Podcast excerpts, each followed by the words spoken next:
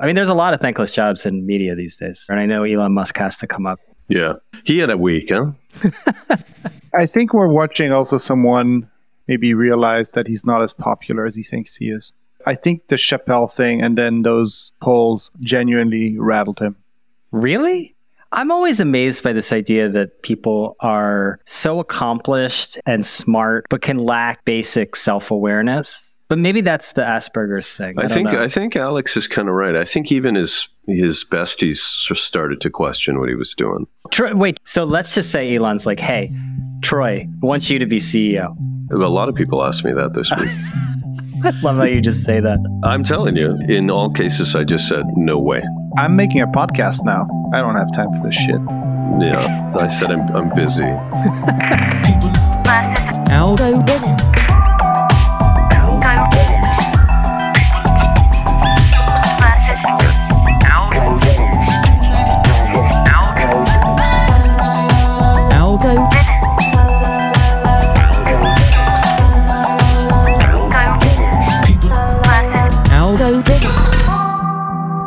began doing this podcast at the end of the summer, right when I was undergoing my own reset by moving back to New York City from Miami. And it felt like the closing of a chapter on a pandemic era of life. And yes, I know COVID is still here.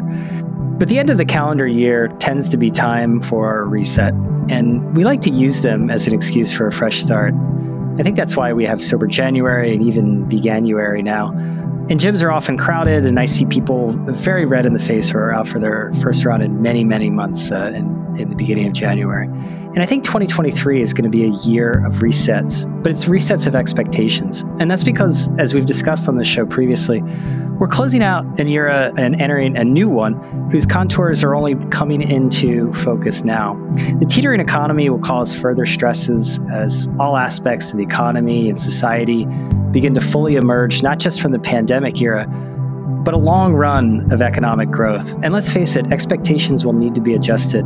You know, we've seen the start of this in the technology industry, both with valuation expectations and worker expectations. And it will undoubtedly spread throughout the downstream economy, notably in media. And we're going to discuss the ramifications of these reset expectations for advertising, publishing, and technology this week. All right, this is our final. I think this is our final episode of the year. It should be the final episode of the year. I, I'm I'm I'm not going to record any podcast next week, so No, we're I'm done. out. But I, I thought it would be a good time to like talk about what's going to go on next year. I think it's going to be a year of resets. I don't want to force like a theme, but we're trying something different where each of us is going to sort of lead a, a thematic discussion. And Troy, I want to start with you because I think with the economy going where it is, advertising is the big question mark. So why don't you start us off by, by giving a little outlook for what we should expect in the overall ad market uh, in 2023? Well, I'll do my best, Brian. I I, I You think always that, do. Well, a, a friend of mine, senior person in the ad industry, suggested to me that the biggest determining factor of what the year ahead looks like is the macroeconomic environment, and I think that's that's right. That's the big question: Are we going to have a a hard or soft landing? And you know, I think if things are too soft, you're gonna you know you're gonna see quite a bit of carnage on the on the agency side. But I, I, I think that I guess what I was trying to think, Brian, is what are some of the bigger themes? You know, everybody talks about everything changing in the ad world perennially, like it's always, but it's never seems to change that much. And you know, in some ways, holding companies have defied the logic of their analysts because in the end they're heavily diversified businesses with above and below the line you know competencies. So when you know when the big the big creative agencies like BBDO or Ogilvy are struggling you know the you know the specialist firms and PR firms and some you know uh, uh, kick in and and kind of offset the challenges in other parts of the business. But it's hard not to look at the ad industry Brian and, and Alex and think like you know that this is a moment where digital media is really struggling. And that's evidenced in lots of ways where you can see you know growth rates that have come down. You can see challenges at vice at buzzfeed at dotdash. And at the same time you know the overall media ecosystem is kind of coming to terms with total content abundance and real attention fragmentation, and now and and now AI. Because if you're looking at you know how you create uh, you know, AI has come for 80% of, of advertising, digital advertising now programmatically traded. And if you look at, you know, sort of new service offerings from like Google, like Performance Max, you can see so much more of like stuff like media mix modeling is being automated very competently around performance advertising. And it's hard not to see that how, you know, a lot of creative process is going to be impacted by improvement in tools. So, you know, I mean, I would argue that that a lot of that change came to media, and people still found, uh, you know, ways to, uh, you know, need more people to create media. But, you know, I, I, I think that you're going to have this kind of diminishing, cont- the value of an impression com- continues to diminish to its kind of performance value. It's harder and harder to find bandwidth to tell stories like television used to. So that stuff is going to be, you know, super premium.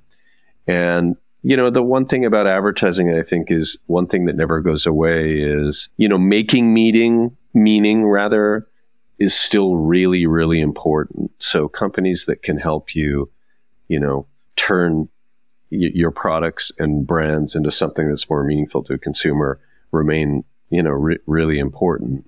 And I would also add one other thing, just maybe to get your reaction to. But I feel like we're we're we're in a real kind of creative drought right now, or particularly around video advertising. It, to me, it feels like we're in this period of what I would call checklist advertising, where m- more creative energy is spent on, you know, whether you're hitting all the notes from a social perspective in your ad, than actually making something that's endearing and funny and memorable for the consumer. So I feel like we're in a, a time of real, like a real creative pit right now. But I, that's uh, inevitable, particularly in a, you know, assuming we're going to have a recession. Seems like we are. Everything goes to performance, right? And every performance performance marketing has like eaten the media world, as far as I can tell. It, it it's gone from being there's no above the line and below the line, like there's no line, and and it it wasn't like the creative side of the industry won, like the math won. mhm.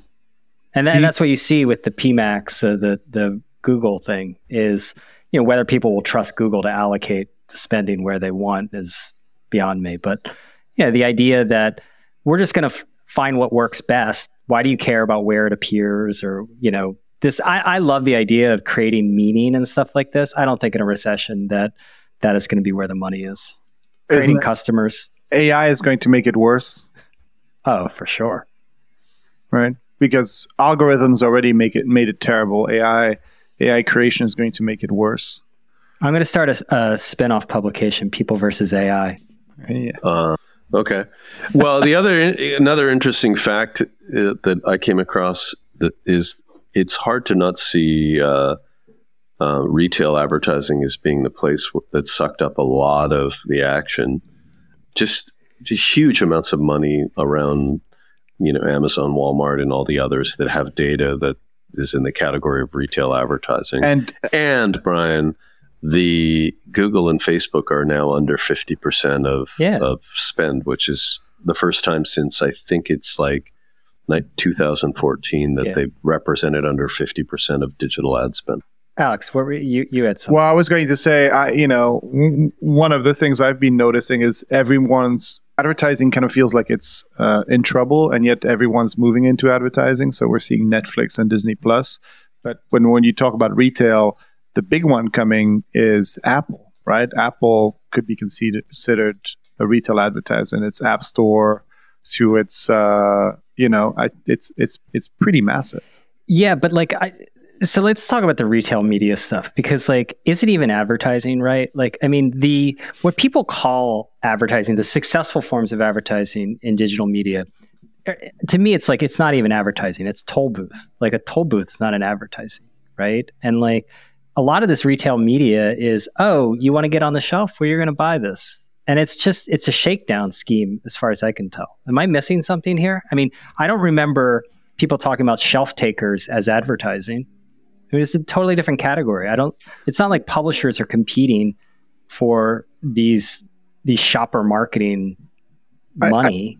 I mean, I think it's slightly different to having shelf space in a in a Walmart uh, because you know Amazon and the App Store are search engines, right? Isn't Amazon the second largest search engine in the world? So therefore, you have a surface that you can advertise on, and it's much closer to something you'd find on Google.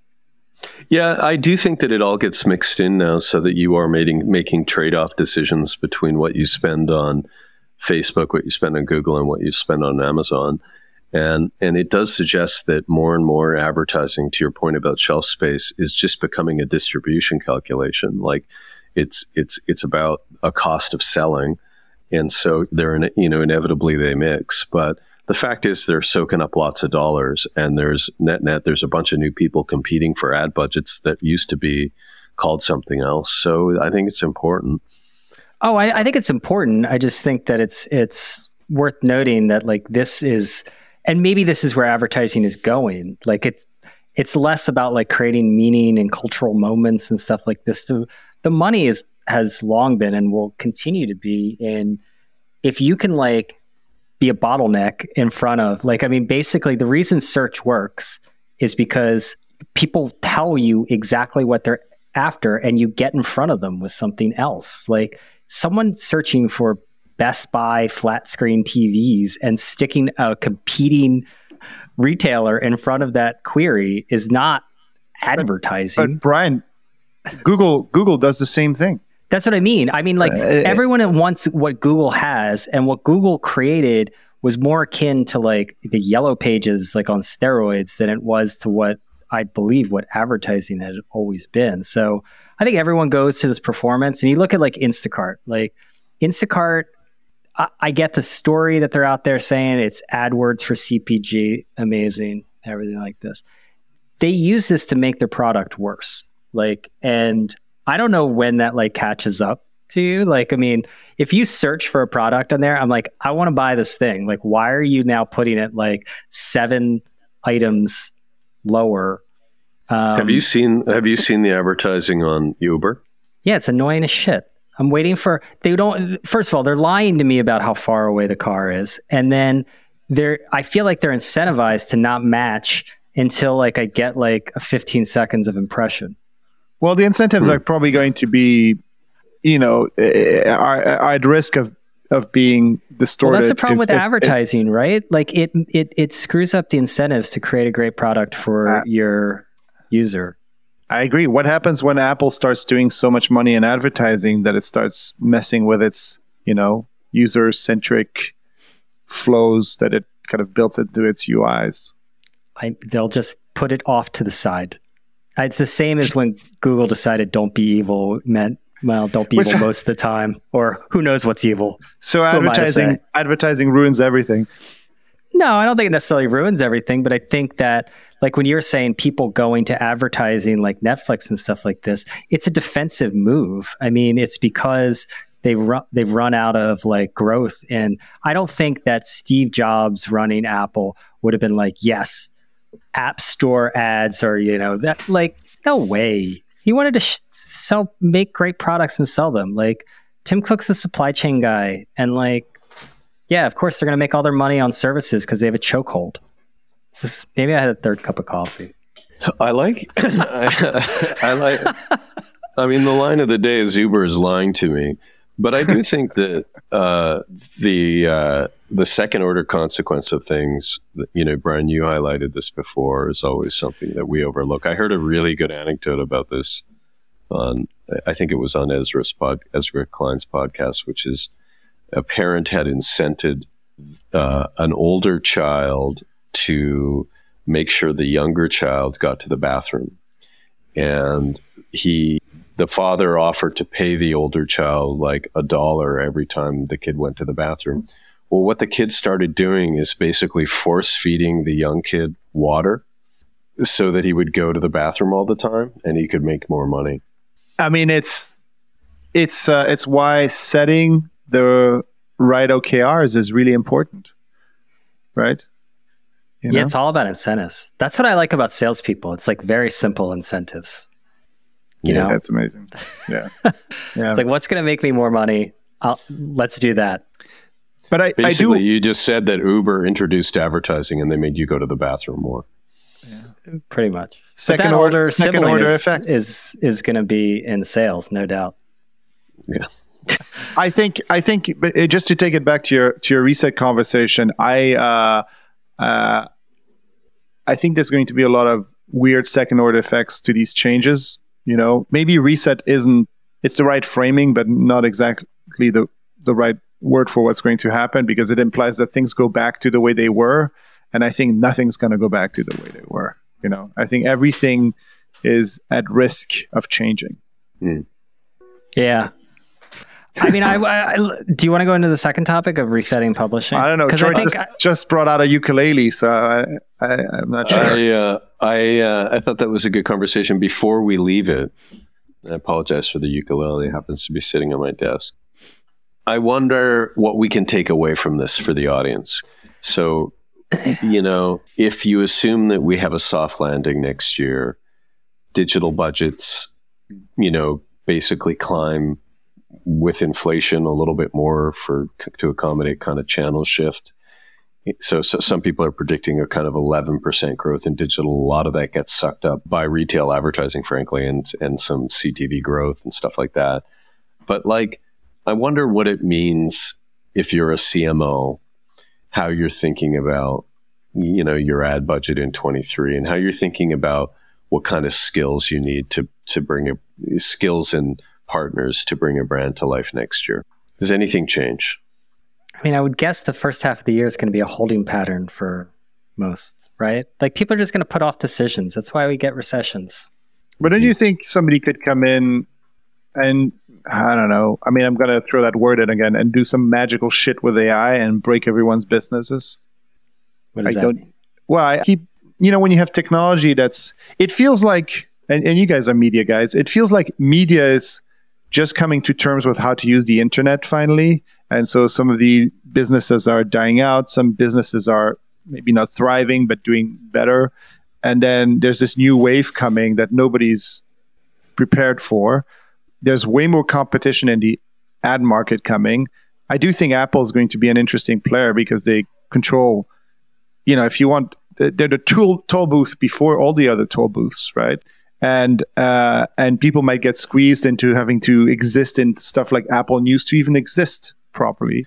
And so to me, it feels like hiring smart technologists that can see around corners uh, might be important for media businesses because it's changing again. Like it's like a, potentially a new, a whole new, you know, you know, they're just catching up and and it's about to change again. And I think the the rug's going to be pulled from a lot of from under their feet. I don't know. That's just me. We saw it when the internet happened. Everybody was fucking slow to move. Yeah. Yeah, I would say that one other observation is it can't be good for you know lifestyle publishing that you you know was dependent on using direct sales to sell more effectively and grow their revenue that way because so much of it is performance oriented. There are so many new surfaces that have superior position around data and around you know purchase activity. And there's just so many more choices that it feels like unless you have video an audience that you can you know advertise against with video that it's just going to get harder for what we considered all of the media that existed outside of television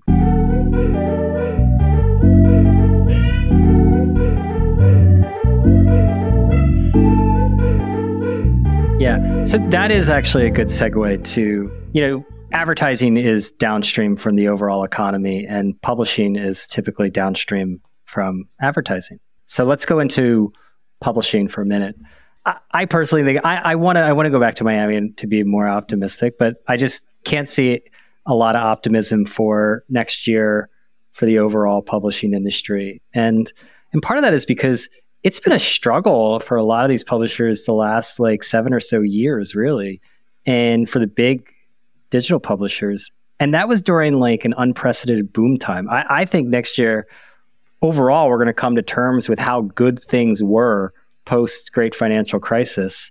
And I think a lot of people were thinking that they were accomplishing things on their own, but they were being pushed along by an easy money era. And that's clearly coming to an end. And I don't think the soft landing or hard landing, I think we're in for like a large, uh, you know, structural change to the economy. Obviously, the, you know, like globalization is ending, all the efficient supply chains, all, everything that was pushing along and making people making it easier to be profitable cheap debt and everything like this that's all ending and it's not coming back anytime soon and i think a lot of publishers are going to have to look very hard at how they become efficient because i understand that you know like you were saying alex like about like competing on technology i just don't see publishers being able to do that i think for the large digital publishers a lot of them are not going to be independent at the end of 2023. I don't like to make predictions, but and I think that's an indictment of the overall fact that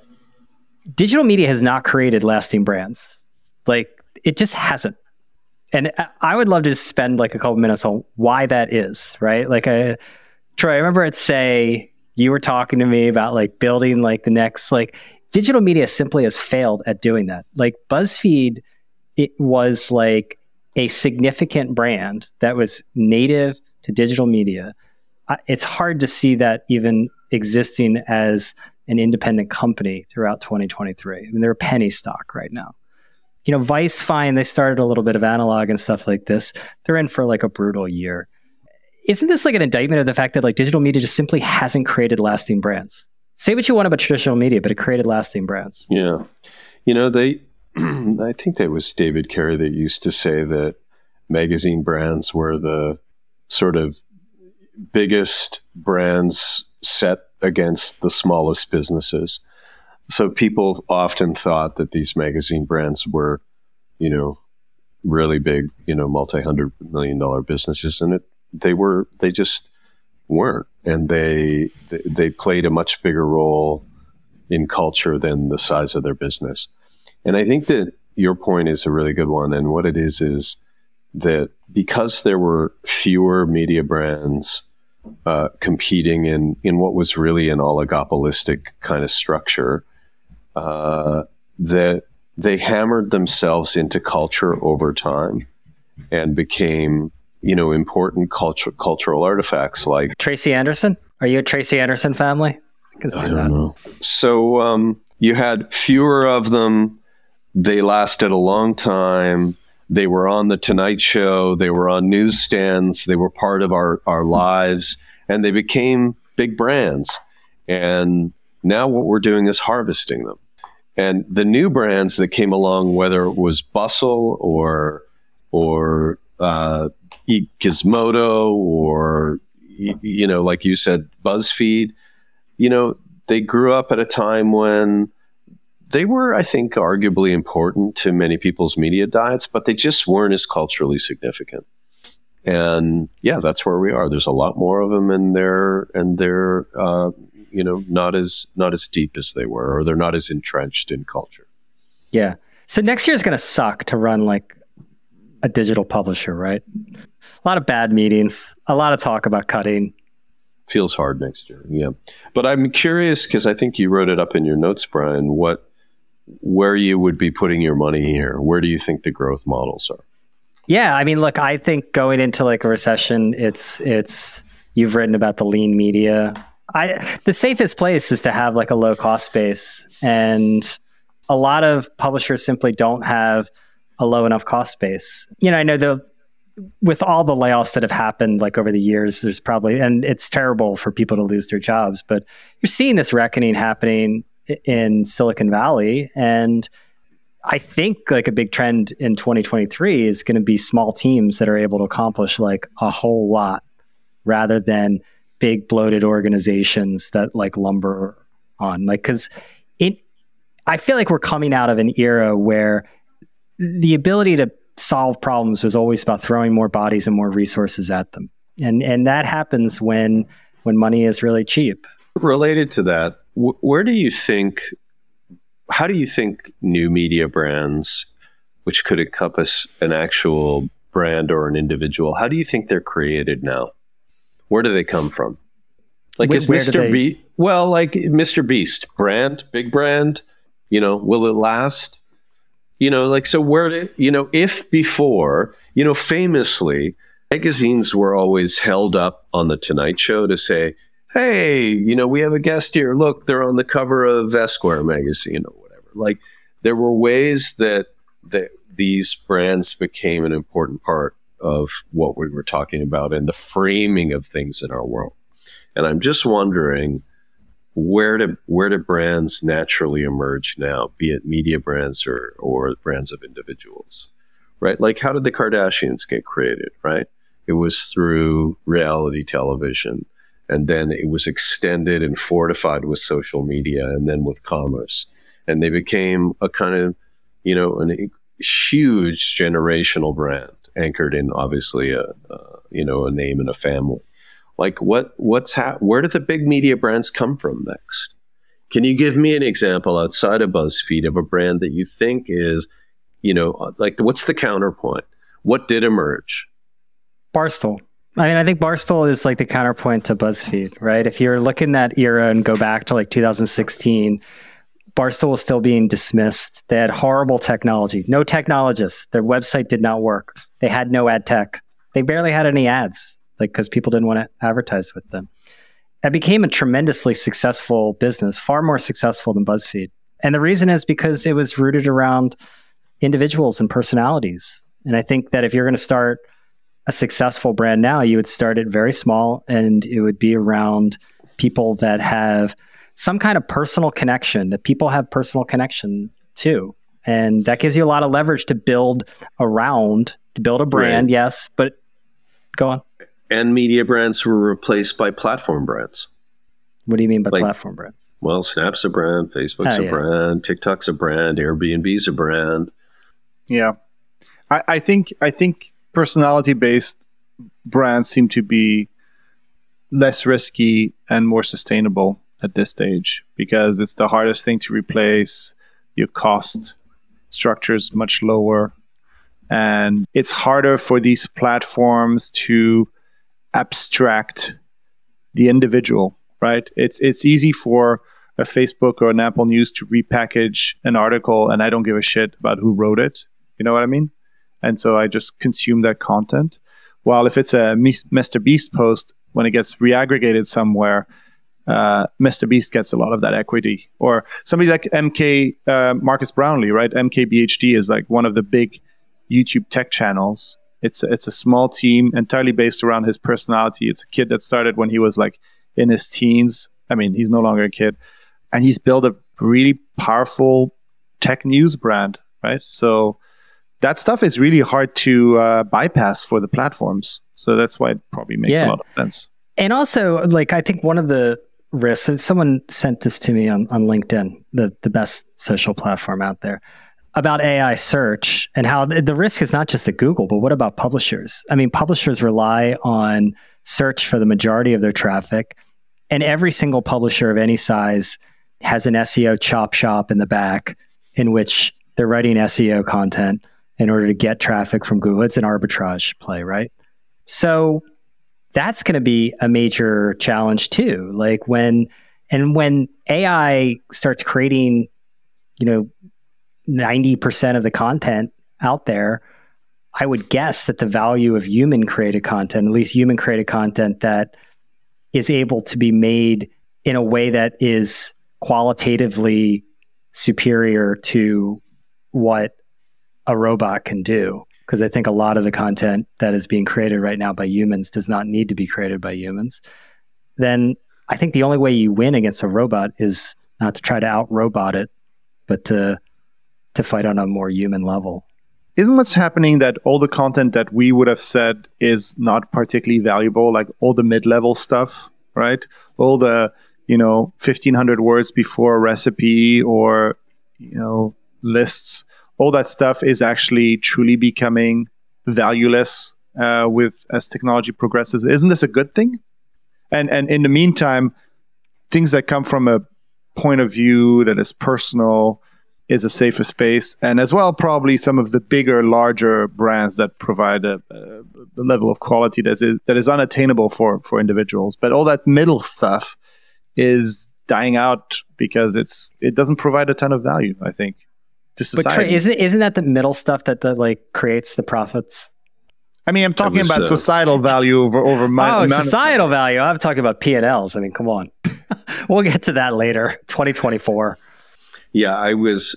You you had me thinking about that, Brian, because I was thinking about like great little brands that are created around passion points. An example would be like Racket Magazine. And I was talking to Caitlin, the CEO, yesterday, and she, you know, she's doing really interesting things from, you know, collabs with cool brands to, you know, a high value subscription product and all of Yeah. that. But the business is, I would say, you know, kind of neat, but it's persistently small. And then you have guys that through lots of people and velocity and volume at publishing, like BuzzFeed did, and then hoped that you could augment programmatic advertising with affiliate and with direct sold stuff. And it's like, that's not proven to be a very good model either, right? And that was meant to be a scale model, like something that got you to several hundred million dollars in revenue. So some of them got, like BuzzFeed got to multiple hundreds of millions of dollars in revenue, but it's it's unprofitable, and it doesn't it doesn't. There's no more growth. So I, you know, I, I do think you know your whole thing, Brian, is about sustainability in these models, and I think it's really easy to, not really easy, but I think you can build a media platform around an individual like a Ben Thompson or a Packy or like you know Casey Newton can build a little one. The question is, can you build? Where do you? How do you build like a meaningful new media business here? And so there's like there's a couple of really visible experiments, right? Like I think Semafor is an experiment in this, and I think Puck is a really interesting experiment in this. And so we'll we'll see. So I, We'll see. you said meaningful. So like, what do you have to get to a certain like revenue threshold to be meaningful? Well, I mean, I think you can be meaningful in, from an influence or cultural perspective, but yeah, I mean, I think a meaningful business. I mean, there's little meaningful, which is ten million dollars, and then there's you know sort of semi meaningful, which is hundred million dollars, and then there's like you're you're like a really long, you know, like you're a, a really established, good sized media business, which is your five hundred million dollars. But that's Mr. Beast, right? That's a billion right there. Yes. Well, I don't know that that much in revenue, but Mr. Beast, yeah, Mr. Beast kind of defied. It's a much bigger business than one would have expected on account of huge views, YouTube revenue, and commerce.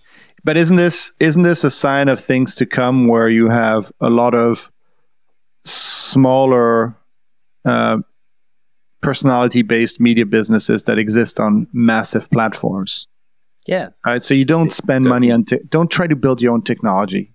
Forget about But this that. is the this is like the reset to me of like expectations, right? Like I mean just think about like the technology people how how much they're going to have to if you're a startup, you're going to have to reset your expectations massively for like what kind of valuation you're going to get now versus a year ago. You just you you are, right?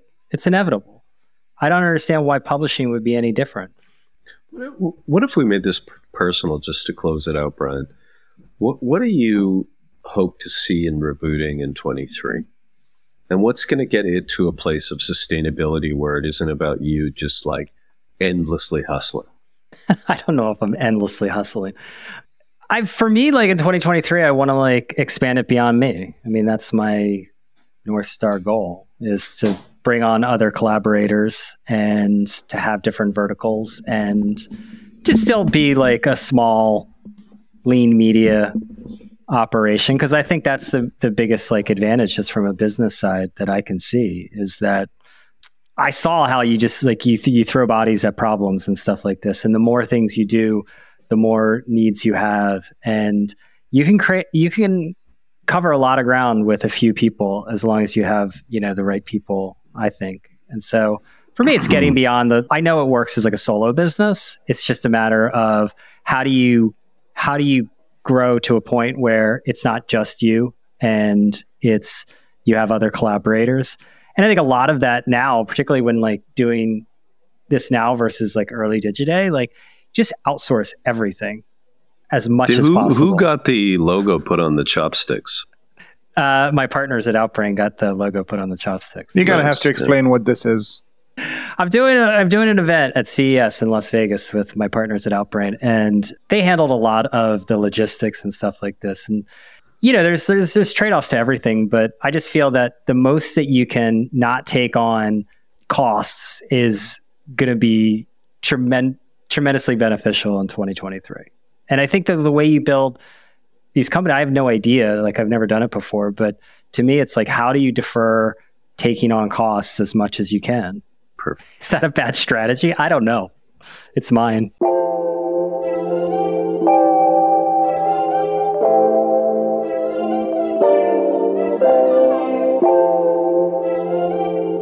Should we segue into to Alex's weekly observation here? Yeah.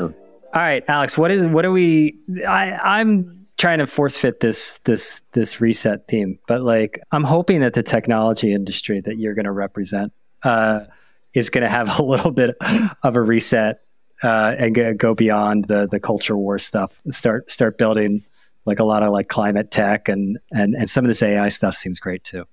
Yeah. Uh, well, I expect. I, I think. I think Apple's moves uh, might be really interesting and change a lot of things next year. So they might be forced to open up to third-party app stores, and I don't know what that means. But you could imagine that if um, you were allowed to add a store or a hub uh, for applications, that could mean that you could open a hub for media properties and while not bypass their payment systems or maybe even their 30% commission uh, be able to do things that you couldn't do on the app store for example netflix could let you download a game directly from netflix rather than sending you to the app store and i think that could be a fundamental shift in how the internet gets built uh, because i still have a prediction that the web is going to be ruined by AI before it gets fixed by AI. Uh, you know, we're going to be flooded with a lot of trashy information. I don't think Google search is going to get any better. Um, So things like these kind of curated app stores um, are going to be uh, really important players, even more than today. But uh, what do you guys think about that? It might be related to this, but I think sort of an offshoot to this is going to be the war on take rates. I think overall, a lot of these toll booths are charging too much. The tolls are too high. And there's more focus is going to get put on this as we go from just growth, growth, growth to efficiency. And it's happening against a backdrop of the government uh, really scrutinizing the technology industry. And the technology industry does not have a natural constituency right now in Washington, D.C. Both both sides have problems with how tech operates right now, and both sides have real concerns about the power that the technology industry holds. And I don't think the tech industry does itself any favors with the unappointed spokespeople that they put out there, because the the unappointed spokespeople are talking to themselves; they're not talking to broader society. When they when they, it's like you know when someone's like, it's like maybe you should stop talking for a while, champ. That's how I feel with a lot of these tech people on on Twitter and whatnot, because their visions that they're painting and, and the villains that they're trying to bring up, I just do not believe that broader society is on their side with a lot of these things. Yeah, I think it's going to be hard to fight the platforms on the take rate because everyone's been taking 30%, right? The PlayStation Store, Microsoft, most most you know controlled ecosystems take 30%. That's the number. The only remaining free open platform is Windows, ironically, right? Where uh, you can just download anything you want and install anything you want, and maybe the Mac. I think that consumers actually like having these stores and don't give a shit about take rates. I think it's just corporations versus corporations, and everybody's been making a ton of money. So I'm not sure it's going to be as as easy as that. I think Yeah, people my might. ho- my hope. Go ahead, Alex. I think I think I think the legislation might be put in to stop platforms from using or, or for, forcing to use their own payments services. So maybe open it up to other services. But I, my guess is that the take rate is going to be hard to to fight against. Sorry, Troy. Last night we were trying to download a VPN on Apple TV, and I couldn't. There's no VPN on there. Does this fix that? It it might fix that. I think the Just to be clear, there was nothing nefarious other than trying to watch an out of market basketball game. No, I get that. I uh, We've I all think- been there, Troy. yeah, we we've all been. there. I think that you know it, it's been said that uh, you know all social media's you know is is is moderation essentially. That's what they provide, right? I think these platforms are, and I think Apple's moderation makes it that I'm I feel good about buying an iPad for my mom or you know using an iPhone to do business work because I feel they're safe and protected. And so I would I wonder if they're going to open it up to anything, right? This is called like side loading, where you can open up things that they might not want you to do. And they could say that VPN make makes the Apple experience unsafe, or more precisely, uh, makes conversations with the IP holders more difficult because Netflix doesn't want you Fair to enough, make it enough. easy. Well, Uh, maybe you can answer a different question because I think that a lot of companies have struggled with the divide between the open web and the app ecosystem. And for a number of reasons. One is let's first of all identify why apps are so important and why they're so useful potentially to media companies or others. And I think there's really two things. One is if you do have the luxury of getting on someone's app or whatever the, it's called on their phone, you can get access to notifications and you can have a personal you can have a excuse me a persistent login so once i download the new york times i get their their uh, notifications and i don't have to log in every time Mhm. the problem with p- subscription media on the web is its uh, cookies make instant and ongoing authentication completely fucked so it, it never works properly Mhm. and it's just it's just really difficult to manage uh, to manage as a consumer. Then if you're on the on the media side and you have to manage developing not just a website and everything that goes with that, your ad server, all that stuff, you got to then go out and build apps for Apple and Android. And it's overwhelming for companies. So what I would like to see is a way that I could have the benefits of uh, an application um, but not have all to go through the rigmarole and challenges of having to kind of live inside of Apple's managed uh, store and ecosystem. And I would like to have a streamlined development solution so that once I built it once, I could make it work elsewhere. Can that happen, Alex? I mean, those already exist. You can pretty much build anything on on, web HTML5 technologies. Google has a something that I believe is called Flutter that lets you do, you know, multi-platform stuff off one code base. All that stuff works, and technically, if you're diligent and smart with your technology, you can you can technically build it once and it exists everywhere.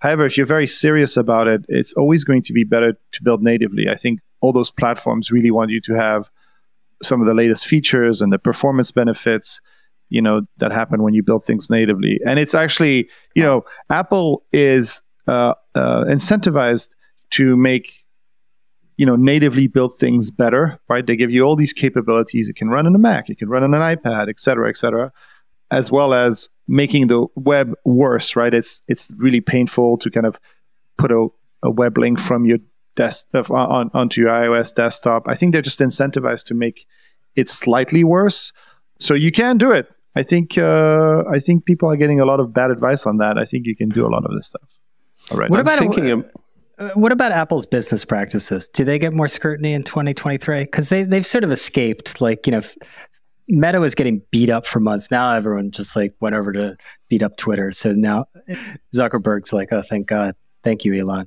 Yet Apple somehow ha- never gets that, and I understand the the argument that people love Apple and everything like that and stuff like this, but at some point every business, particularly of this size and power, and they've been very aggressive with, you know, this ridiculous privacy stuff that they're doing to like stand up their ad business. That I just have to think that that lucky streak ends for Apple. Uh, I troy well, I want I want to leave Apple, and I'm like As a consumer? massive. I, I want to go green bubble. I want I want out. that's fucking See, insane it's going to screw up our uh, Jesus. text thing. so I know, the end I'm of the just- podcast I want to leave Apple. I want to. Why? I want because I want different hardware choices, and I feel like they're getting icky. The privacy stuff is annoying. They're just a bit too. They're just a bit too big brother for me, and I don't. I want to.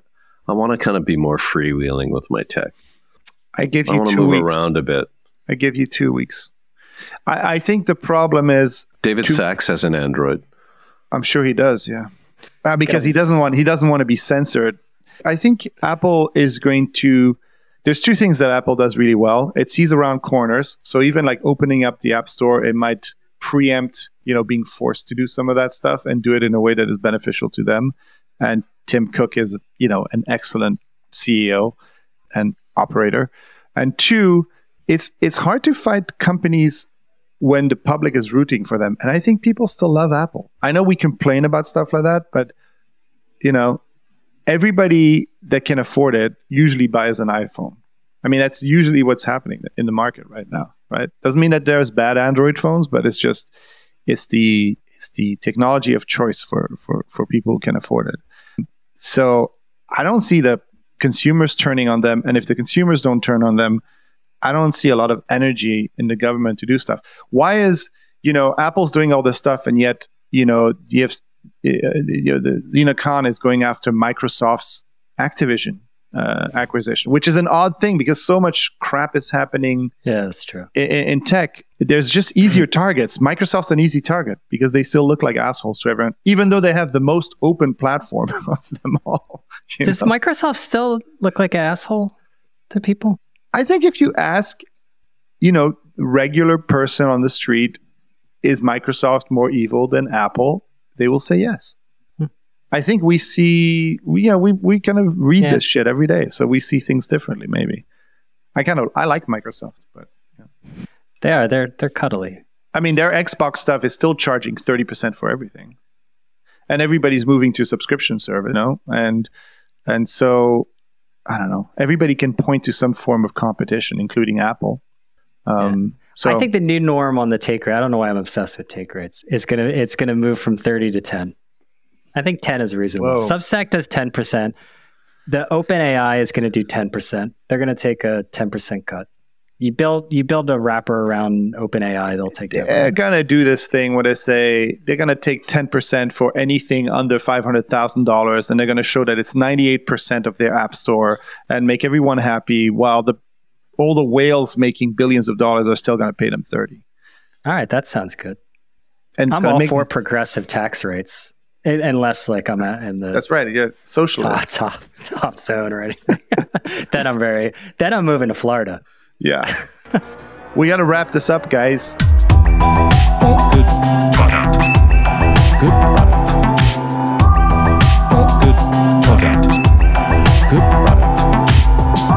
All right, should we do best product this week? Best product. Good product. It's good product. Good product. Yeah. You do I that. don't You have do any. it. Do you have one? I'm going to pull one out right now. You know what it is? I got a lot of good feedback on the on the the toilet seat tabs. Mm. Um, so uh, that that people ap- appreciated that deep What insight. specifically do people appreciate about that? Oh, I love those things too. I heard from a couple of Oh yeah, yeah, it's that But human today- connection that I've been talking about. yeah. Today, what I thought I would do is it's the Nerf basketball hoop. I loved those as a kid. I think it's a good product. I played horse or pig. What is it? Horse or pig last night with my uh, with my kids, and uh, you know nothing got broken, and it still highlights real raw talent.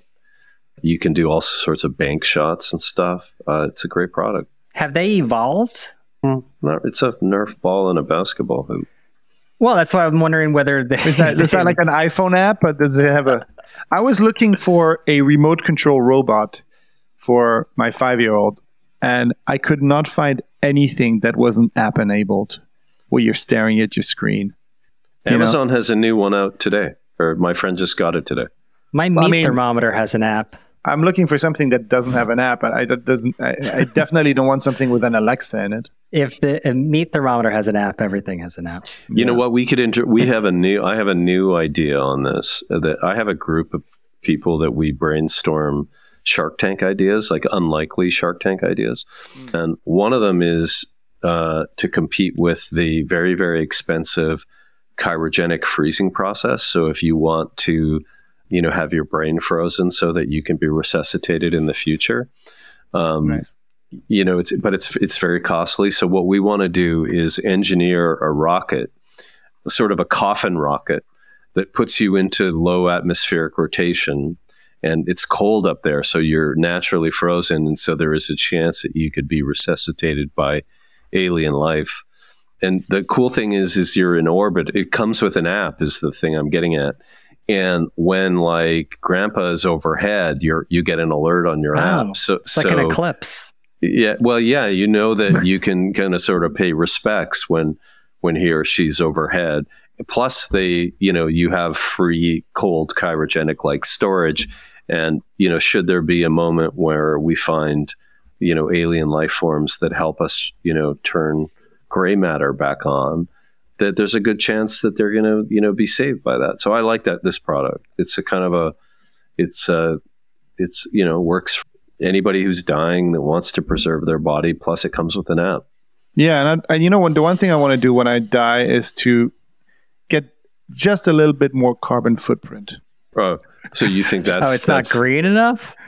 Well, I'm going to be like turned This into is ash. super European. I'm going to be It's like I'm gonna give up. I'm gonna give up on the idea of like eternal life because So like, you think- are you making a comment? credits?